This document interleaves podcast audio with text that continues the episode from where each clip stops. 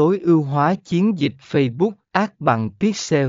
Bước đầu tiên để thành công, phần 36 thực hiện A/B testing, sử dụng A/B testing để so sánh hiệu suất của các biến thể quảng cáo khác nhau.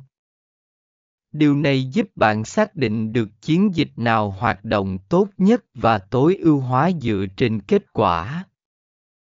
Luôn học hỏi và nắm bắt xu hướng, thị trường và hành vi của khách hàng thay đổi liên tục. Hãy duyệt xem dữ liệu pixel của bạn để nắm bắt các xu hướng mới và cải thiện chiến dịch dựa trên thông tin này.